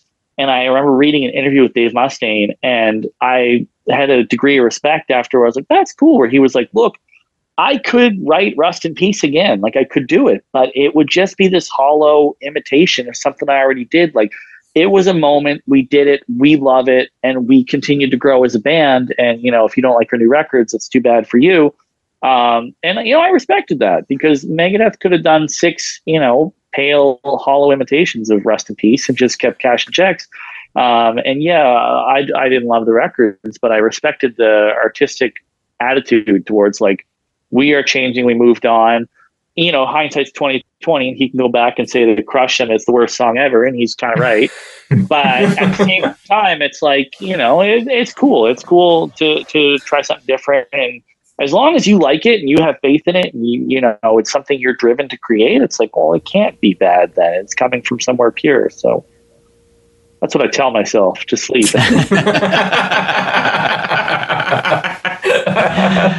Oh no, hundred percent For sure. You guys ever had? That's funny. I just thought like a lot of times it happens to me where I'm like, not that you made you like the, that Megadeth album more, but sometimes it takes like an interview that I'm reading or listening to or whatever, where I'll, it'll just make me rethink an album. You know, like I Oh, get their backstory of it For sure. Yeah, I'm like I didn't really like it. Now I'm like now I'm invested in it and I'm like coming around to it. That's I think that's why I like doing interviews sometimes, but it happens to me all the time. Yeah, I mean, albums are very personal, and there's so much of, of the artist in them. So, and it's so easy. Like we all consume music at this voracious pace. So sometimes I think we forget, you know, artists or just listeners or whoever. It's so easy to hear something be like, "Sucks," Mhm. you know, and then move on. But it's like, you know, it's like that meme where it's like the crying guy and it's like someone listening to an album I made through an iPhone speaker and they're only going to listen to like 10 seconds of it and I spent five years on it. It's like, yeah, I can totally relate to that for sure. But I know what you mean. You know, there's been, there's been records I've at least given, you know, a second thought or consideration to go back and check out or whatever. Cause sometimes artists throw you curveballs.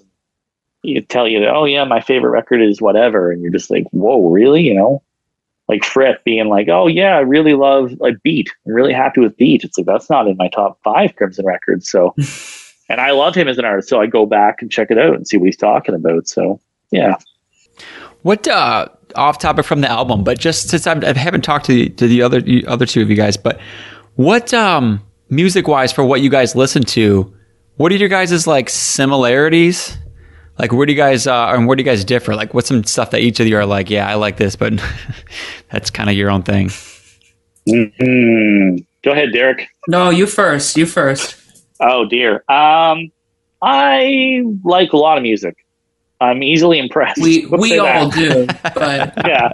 I where like- we I like- obsess is different. Mhm. Yeah. Um, I think we all like anything. Uh, oh, we have a, we like a lot of sort of like more fringe genres together. Like we have all.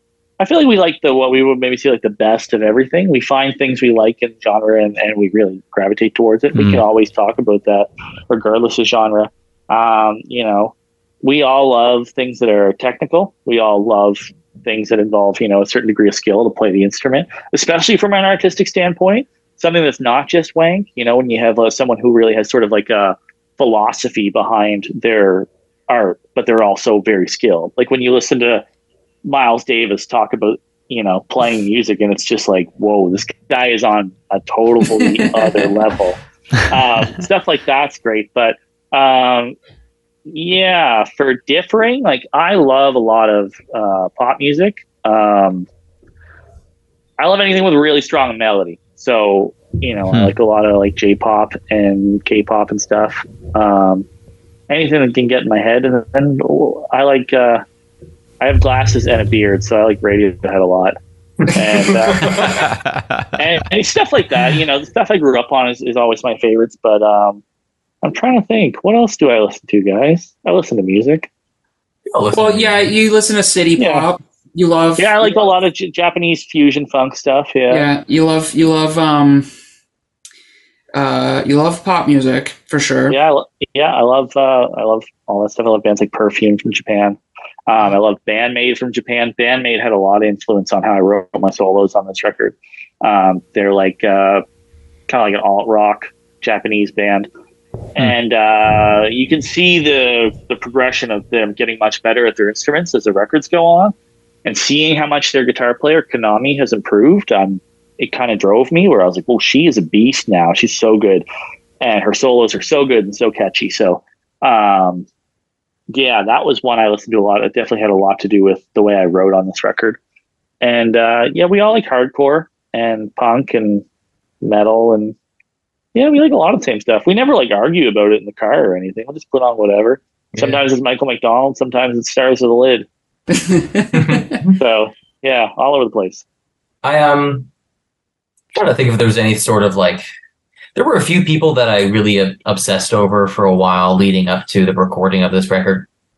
Um, two drummers in particular that I've referenced in two interviews now, um, Chris Corsano and Ted Byrnes, both solo. Um, Ted Byrnes more of a solo percussionist, and Chris Corsano often performing with, you know, people like Bill Orcutt and a few others. Um, but uh, I thought a lot about like really expressive playing, really like intense, intense dynamic drumming a lot, like way more than I think I ever had. I think prior to this, I was really still mostly, I looked to people like Bruford and really classic prog rock kind of stalwart drum gods as people that I really admired. And now I think more people who have who have become so good at their instrument that what they're playing to like the like a casual listener or someone just hearing it for the first time would sound like it would sound like nothing. It would sound like just texture rather than any sort of sticking or practice pattern or any sort of like phrase. And I really found that to be like a big inspiring part of of uh of at least my playing on this record. I think there was definitely several, several, several moments when we were recording and writing and practicing where I was like, I can't play drums anymore. I have I have reached a breaking point. I cannot physically do it mentally. And I think hearing people like that provided so much encouragement that I need to stop overanalyzing what I'm doing and really think of think of my playing more as a, a as an expression rather than just a, a, a an execution. You know, where I'm just playing the same parts that I've thought of for you know however many years prior. But a lot, a It's lot. funny you say that. Not to cut you off, but I had that written down just when I was going like track by track, making notes on it and stuff. And like, I'm not a drummer, so I hate to comment on drums much because I just don't know anything about it. But the the word you're using there, like just that expressive playing, like and the intensity, the way that you kind of like combine that both, it just like what I was saying about the bass, like adding that extra thing. It's just like. I'm not being a drummer, but I find myself like tuning into that sometimes because it's just like I'll be carrying like an intense, the intensity of a part, and I just think that's pretty pretty badass. I, I, I really, The drums I really, are crazy. He's They're always crazy. been he's Yeah. always the star of the band. Every time we go anywhere, they're like, "Yo, your drummer's crazy," and I'm like, "I know." And they're like, "How does he do that?" And I'm like, "You should go ask him because I don't know how he does it." And he It's just gets better. Yeah. And this record's so stupid, man. His drumming's so good. and we were practicing. awesome. Practicing, and he did the vocals with it, and I was like, "That's fucked up." I was like, I was loving life, man, watching that. it's it's wild to stand on the edge of the stage when we're playing somewhere we've never played before, and like we play the first few notes, and Max is like, like I'm, I'm like I'm like scanning the crowd, and there's like people like elbowing their friend, like like you can see us set up, and people are like looking for the singer, and then it's like, oh, whoa, what? Mhm. It's awesome, man. It, or they're also like, why do these guys have short hair? that too. Yeah, that too. I don't know. I, I, I think, I think maybe, but I think the there there were some definitely some moments where I felt like at my at my lowest when it came to like my performance ability, and I think that is what I I think coming out of this record, I, I learned that that's that's fine. Sh- I shouldn't care because I will never have like a perfect you know performance. I just want it to be me. I want it to be and everything that I'm about in a performance like that. Like I think there's um, there's a really great interview with Tony Williams where he talks about workshopping solos and and his how he structures solos and how he doesn't really plan them, but like softballs ideas and introduces them and kind of walks him walks people through a solo that he that he had done in like I think it's it's some late 80, 80s period where he had his really iconic like big yellow kit with like three floor toms. And you can see him like indulging himself on these phrases and he's, he's you can tell that he's not there. He doesn't really know exactly what he's doing but you're watching that process and you're seeing him refine each subsequent like grouping until it becomes something that's new and then and then solidified and then another theme is introduced from there and I, I really liked that sort of uh, playing where it was like methodical but it was to it was to build tension to this point where you're like, fuck, finally, I've, I've got it. I understand what I'm doing now. I get it. Um, It's so funny you say that because you're talking about Tony Williams, one of the greats. Mhm. And how many times of practice are we working on a song that's five and a half, six minutes? Mhm. And we've played it 20 times leading up to then. And then we get to a part, you know, and Derek and I lock in, and all of a sudden you do something completely different.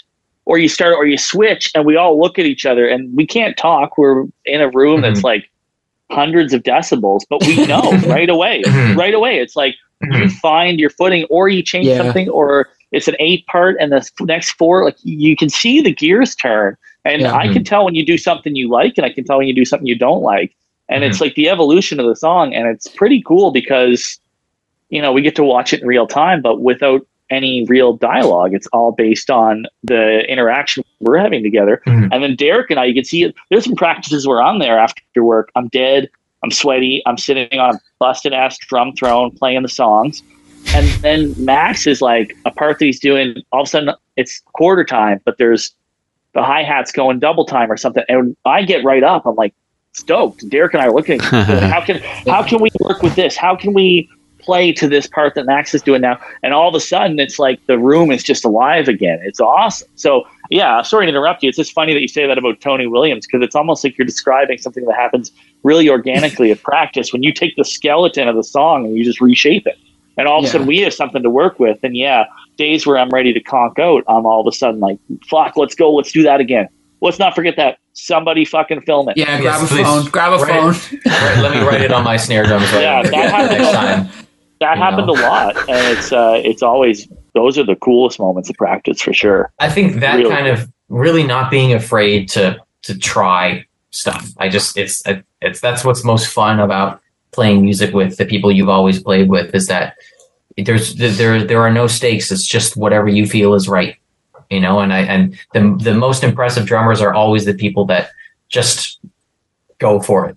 You know, I I, I can watch. You know, it's sick watching a fucking triggered up fucking hyper blaster. But if I see Ted Byrnes play on a kit with two Perrier bottles, I'm like, that's fucking drums.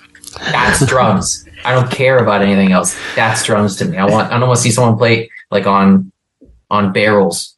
You know, I, I or like um, there's a really uh great. I don't want to say ambient artist, but more of like a, a field recording artist, um, Jeph Jerman, and he does a lot of very focused, very detailed, close sounds of found objects and playing them and, ex- and using them as instruments like that. And I thought a lot about how I can apply that kind of thought process to the kit, which I don't know if it's really something that's very clear in my, in my playing, but it's something that I think helped me at least find other ways to sort of voice the kit where I'm not just doing the same fucking fills, same accents, you know, and th- there's, there's people that have, that, that have done that over the years. And those have always been people who I find really, really encouraging, you know, like fucking watching Derek Roddy videos on fucking sickdrummer.com where he's like, yeah, I, I, I'm in, I'm in a band. I do a lot of fucking blasting, but here's my fucking thing. I swing on the blast on the, on, with my right hand rather than just blasting through 16th notes. And you're just like, what the fuck? That's, who else would think of that? It's, it's, and it completely broke my brain seeing that as a kid, like totally broke my brain. And I still, I still think about that stuff now. And I, I think about, you know, Bruford playing with like whatever sort of implement, new electronic piece of gear, weird mount setup, whatever that could, whatever can change his kind of drum like language lexicon, like his his his his tools that he is using. Like I prior to this, every single band that I had ever been in with Payson, with Derek, with anybody else, I always played on the same kit, the exact same setup. I never did anything different. And the only difference was like I would have a second crash rather than just one. and I bought a new kit and I was like, I need to I need to figure out how to play differently. I need to like I need to upset myself. I need to completely break myself down in order to do something different. Like I had to it's like it's like after you finish recording something or you documenting something, you kind of submit it to, into the ether and then fucking delete everything else. Hard reset. I don't want to think about it. I need to I'm not the same person I was when we started the band, so I shouldn't be playing the same way. I've got to change. But and ran. more more cymbals too. Yes, lots more cymbals. More cymbals. Two hats. Two two hi toms, hats. two rack toms. Two rack toms. Crazy. Yeah, crazy, Crazy. Crazy. crazy. It's- snare. Yeah, yeah new, New snare. gear. I had the, the up and up until last year. I had been playing with the same double pedals since I was, I think, thirteen. My parents bought them for me. They were they were PDP dual chain drive double pedals. Uh, I played them literally until last year, and they were they were dead. Everything broke apart. Like the um the clamp system that would hold the pedal to the hoop of my bass drum has like a huge crevice out of it because the cam and, ch- and linkage for the pedal was so lax. It was so old that it was basically slamming into the bottom of the pedal every time I played it. And, uh, and then when I got my new pedal, I like crumbled. like I, I like disintegrated because I was having such a hard fucking time. It was so difficult. But again, it was, it was, I, I'm happy that I did it because I feel better now. But for a few months, it was grim. so grim. Oh, whatever. We got through it, man. We did, we did. Now there's no now there's but now there's no looking back. Don't you feel like after you like make the record, you're like, I'm good. Yeah. Like Well- I know I can do it. There's no excuse. Well, kind of, but then I'm like, oh man, this record sounds so fucking good. Time to relearn it with vocals. time to do it for the first time. Like we're this this- at the time of recording this, it's September 7th, and we're playing our first show with new material on the next week, like in a week and a day, and that will be the first time we've played these songs uh, live.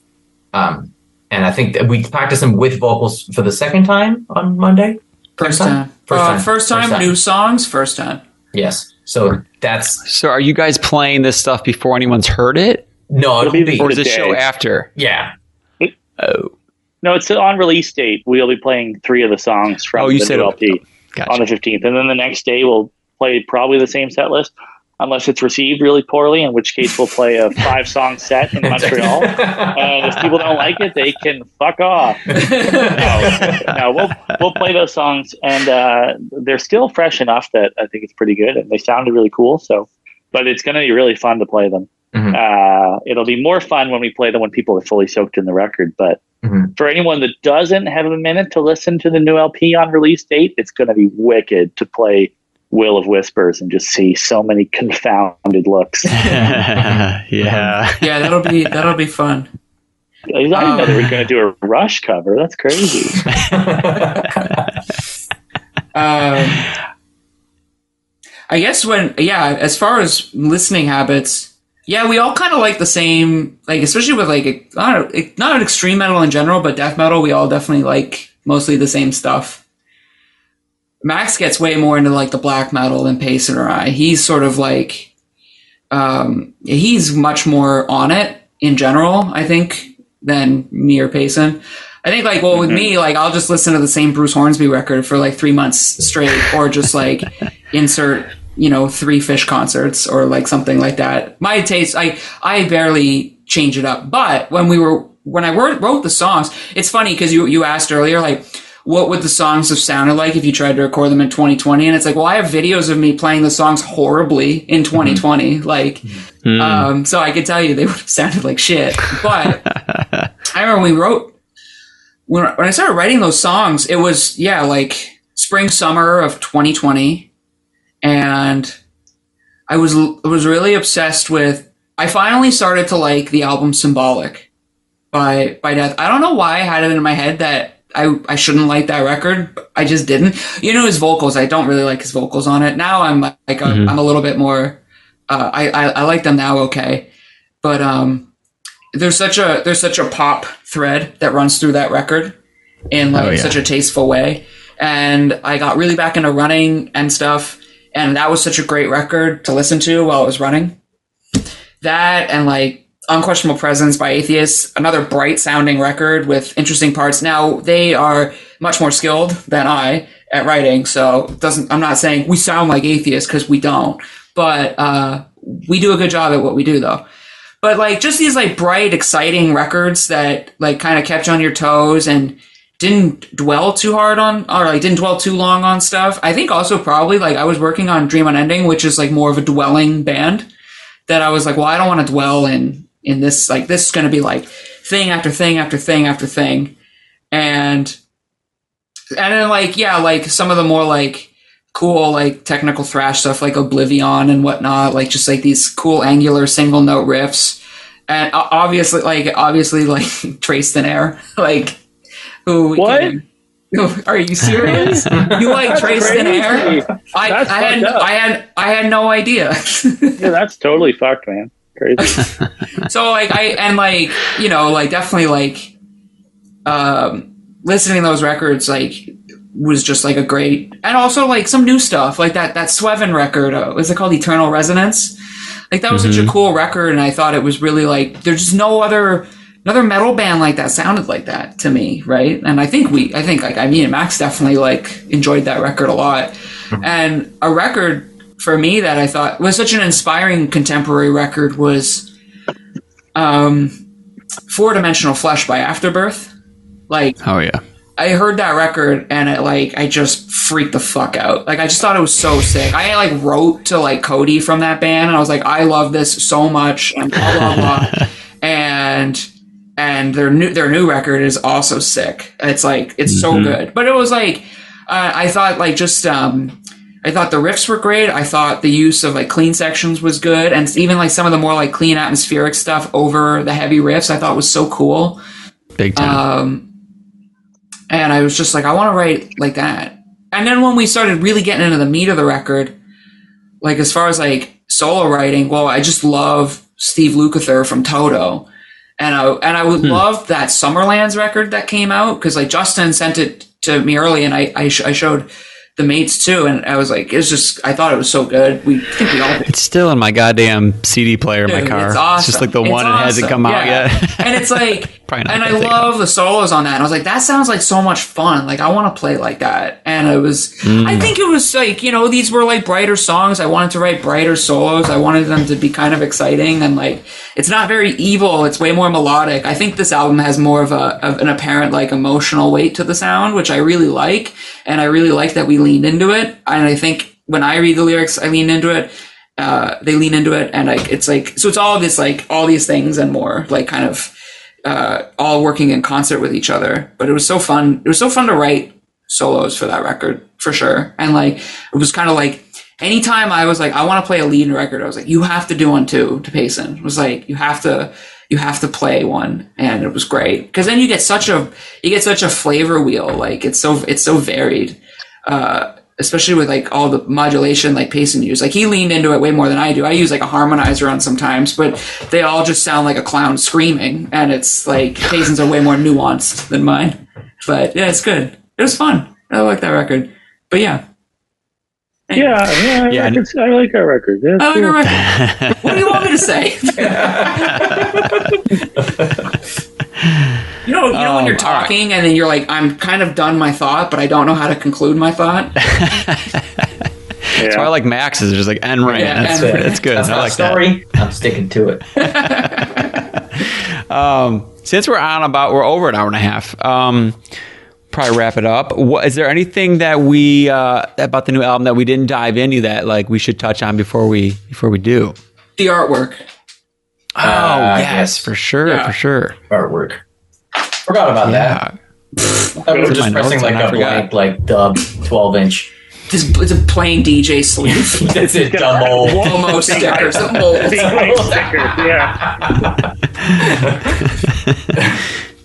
yeah, the artwork. Uh, yeah. What's the, artwork- story with that? Who did it, and what was the idea behind that? Uh, did you guys come up with that concept, or we we um Jesse Jacoby did it. He did the cover for Planetary Clairvoyance. Um, it was kind of a, a long process to figure out the art for this. We were really trying to figure out sort of like a curveball, but um, we just it just ended up. We just wanted to work with somebody who just like um, just like we have a relationship with Sean at Boxcar. We wanted someone who is invested in like the and the vision of the band and is a friend most importantly that would you know put their time and their love into something as much as as much as we did. And jesse was like a, a no-brainer. And his style had changed and we're, really it was even more refined than it was at the point of planetary clairvoyance. So once we saw his recent kind of posts and the work he had done on that game norco we were like jesse has to do it. He, he just has to. It's it's a must and it's going to be sick and we're going to tell him to do it extremely fast and we're going to ruin his life a bit Yeah. but that's because he had to suffer hard. just like we did. Exactly that's what that's what happens it's sometimes you got to Yeah, we- suffer for we your did art a- it's just the way it goes We did him a favor, I think. I mean, He's a better person now because of it. it's like it's, it's, it's like Saw. It's like Saw. Live or die.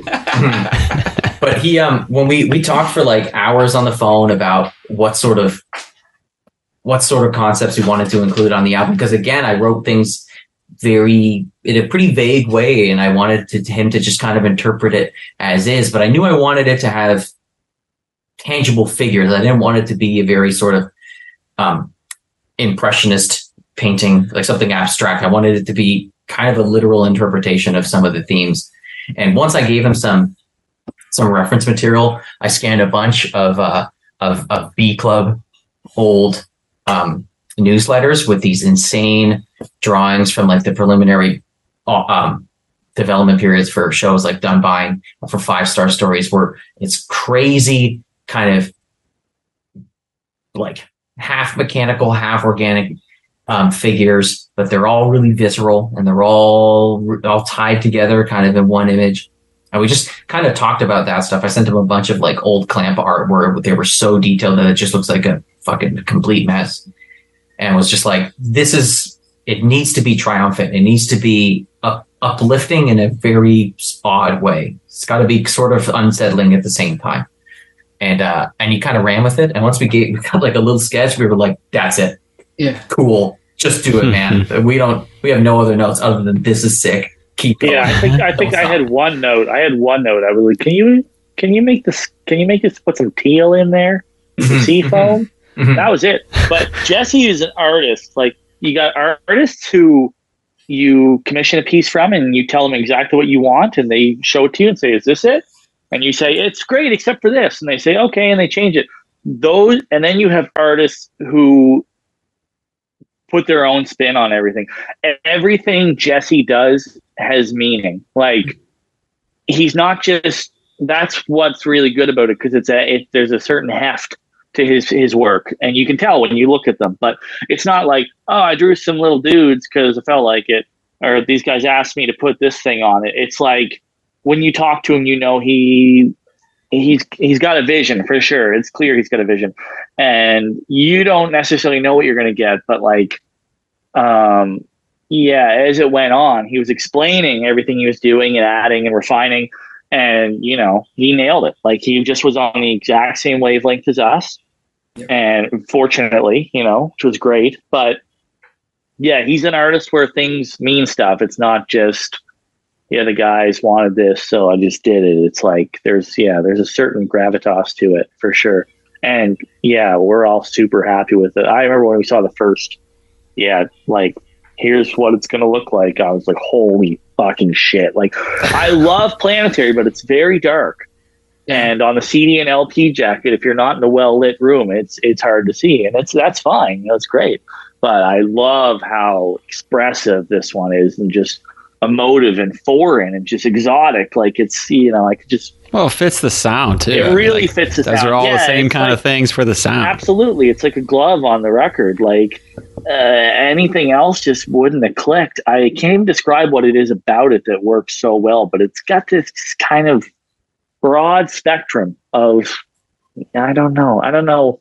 He just we just love it. You know, he's he's awesome and he's easy to work with, and Arthur is easy to work with, and Sean is easy to work with, and Dave is easy to work with, and we're super blessed and fortunate that we work with these people regularly, and uh, you know we're able to come up with a product we all love. There, there's no holes in it. We feel awesome about it, and yeah, you know it's this effort of all these people that that really makes it work. And then, yeah, like I said, it's the same wavelength. Like these guys understand what we want, and they feel the same. I'm I genuinely believe that. So. Um, yeah, it was nice to speak to Arthur about the record and say, what parts did you like? And he's able to just rattle them off. I love this, this, and this. And, you know, I, that means a lot to me because I respect him as an artist, musician, engineer, whatever. Um, you know, so in speaking to Jesse about it when he's not talking about Detroit Red Wings, it's cool to be able to hear his thoughts on it, you know? So, uh, yeah, that's a little aside, but, um, yeah, it's, it's nice to have all these people to, make this thing that really is this cohesive you know product that we're all really stoked on Yeah.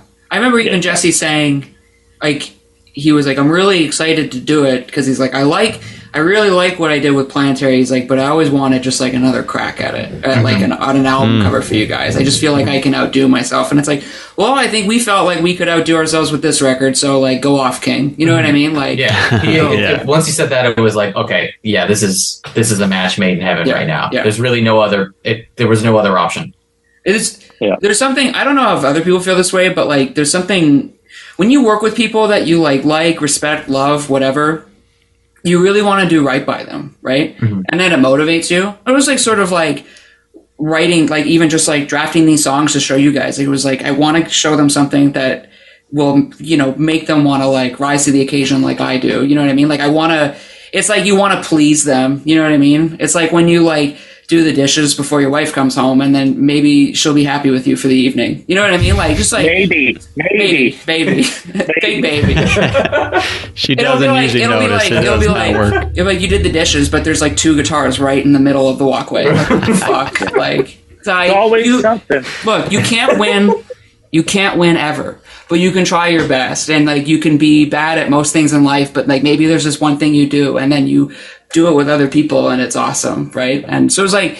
I think like Jesse probably felt this like drive too to just be like, this is sick and I'm so stoked and I'm going to give them something that's going to blow their minds. And he did. Like, I never would have thought of any of that shit. You know what I mean? Like, he's a brilliant guy and it's great. It's, it's so great. He's a brilliant guy.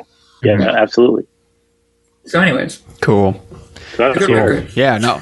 Yeah. It's good art. Yeah, it's, it's cool. Um, yeah, no, it's awesome. It fits it. It's perfect. It adds to the whole experience. It's- I mean, that's what that's what you want. Is there anything? Um, is there anything really better than an album you love where you love the art? Like think about Altars of Madness, listening to Altars of Madness, and then just looking at that cover. Like it's it, it's just a picture. It's all it is. You know, it's a twelve by twelve picture, but there's something about it that's so magic. Like I think about like the first Black Sabbath album cover in the context of the song Black Sabbath. It's you know, Mhm. it's just a rich tapestry. You need it, and it's there, and it's this amazing thing. It's this like artifact. Like, look, look at this amazing cover and the context in which it was made, and he used a Stratocaster on it. That's crazy. Uh, but you know, a good cover that you can get lost in, like that's something to be really stoked about. So, like the record being so massive in scope, it's like, fuck, I'm so glad we have this crazy front cover and back cover for people to just hopefully just stare at when they're listening to the record. Like I'm so stoked about that. Sorry to cut you off, but yeah, the album cover. No, that's exactly what I'm trying to say. I mean, it just color it colors the experience. You know, like it's that's. I mean, for me, that sits in my head when I'm listening to to an album, and so it's I, I you know. Not that you can't enjoy an album with a with a shitty cover, obviously. Oh, we do. do that all the time yeah. too. But There's so many. There's so, there's So some records many. I love So where I'm just like, ah, this sucks. But yeah, it's awesome when they when they when they match up and they're they're really wicked. yeah, when it all comes together, absolutely. yeah, for sure, for sure. Um, are you guys gonna do much touring off this one? I mean, you got the two uh, shows in Canada. Yeah, Got anything like you're, I mean, you're probably not talking about it yet, but anything that you're planning to do? we've like discussed planned, it. yeah. You know, yeah, yeah. I think it's. Yeah. I think we're really excited to see how the record's received, and then I think that'll be you know Yeah. that'll sort of dictate where we go and what we do. But yeah, it's certainly something we plan on doing. You know, we have a couple things that are like definitively in the works that I don't think we can mention yet. But like once I'm really curious to see what people think about it. And I think we're all interested in maybe doing some shows that are kind of like unexpected or a little off the beaten path. So we'll see Hmm. what uh we'll see how people react and, and what comes out in the woodworks. And yeah, it'd be great to do some stuff that's because it's our shot to do this stuff, right? So uh, people, if they want to see it, you know, that's a great thing. And and the nice thing is we've done our headlining tours before with our friends' bands. You know, we toured with the Feather and Bone, we toured with Superstition, we toured with Horrendous, where they they headlined. But it's just nice to play a show where it's a fifteen dollar show and someone's showing up and spending fifteen dollars to see your band. Like, yeah, the venues are smaller, but it's it's it's always been really rewarding to be like, yeah, we're playing wherever and Hmm. DC, you know, our friend Hassan puts on a gig and it's just rammed and we're headlining. Like I love that, you know. And that's no slag on anybody else for doing touring the way they want, but yeah, that's I've I've loved doing headlining tours because of, you know, the audience because you meet so many people that love the music. It's great. So we'll see what uh we'll see what comes out in the woodworks. But yeah, should be some cool stuff. Yeah. Cool. Cool. Mu- I music hope- good. I love playing music with my friends. if there's any takeaway from this interview, it's it's um play music with your friends and uh, have fun and and try your damn best. Try your damn best. yeah, that's it. That's all any that's all that's all that's best. expected of you is do your best. Yeah. Yeah. And I think I think we've all realized you you you know, it's so cliche, but you get out what you put into stuff. It just it is what it is.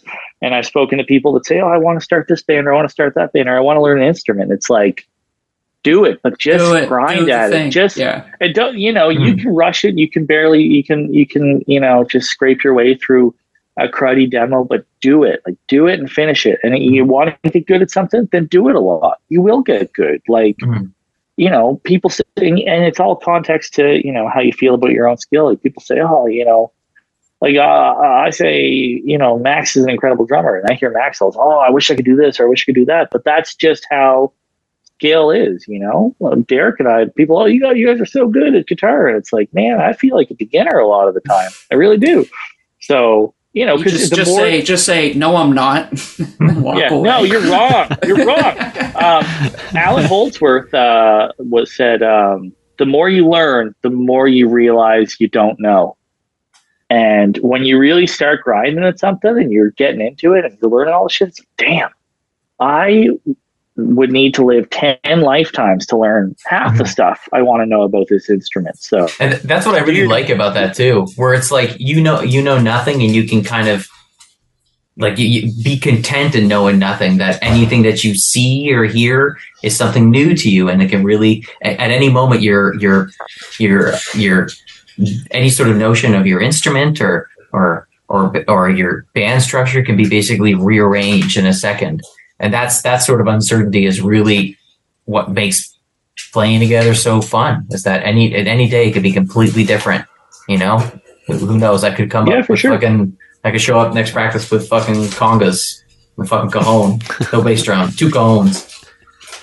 why not? I expect it now.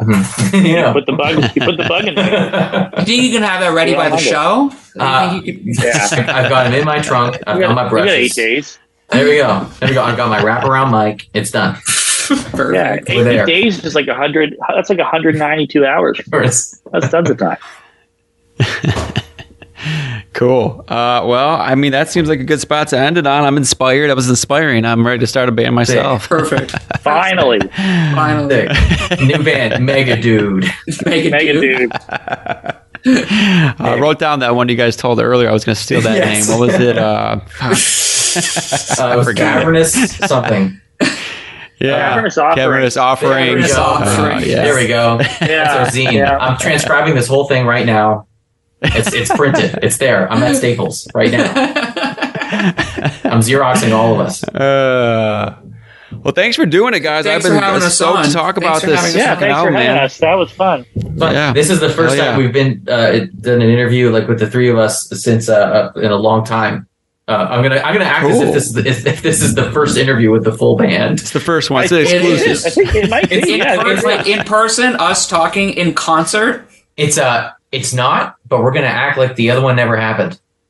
This is it. Oh, right. Yeah, right. I Yes. forgot about that one. This is the Oh, first yeah. one. Yes, that there is you go. first one, Yeah. This is there you go. Yes. No more Yeah. questions asked. Oh boy, good stuff. All right, guys. All right. Cool. Good luck uh, next Friday. Oh, thank, Thank you. you. Thanks. Thanks Thank so you. much.